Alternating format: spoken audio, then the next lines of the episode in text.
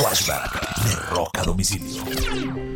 Un 23 de febrero del año de 1990, Eminem publica su álbum debut llamado The Slim Shader LP.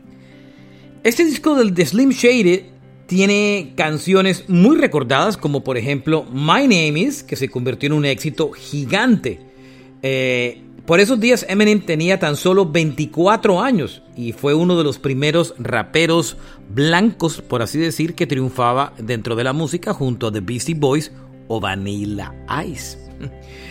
Muy bien, se terminía convirtiendo Eminem en una leyenda y por eso hace muy pocos días lo vieron tocando en el Super Bowl en Estados Unidos. Pero este fue su inicio, en el 99, descubierto por Dr. Dre que fue su padrino musical. Este fue un flashback de rock a domicilio.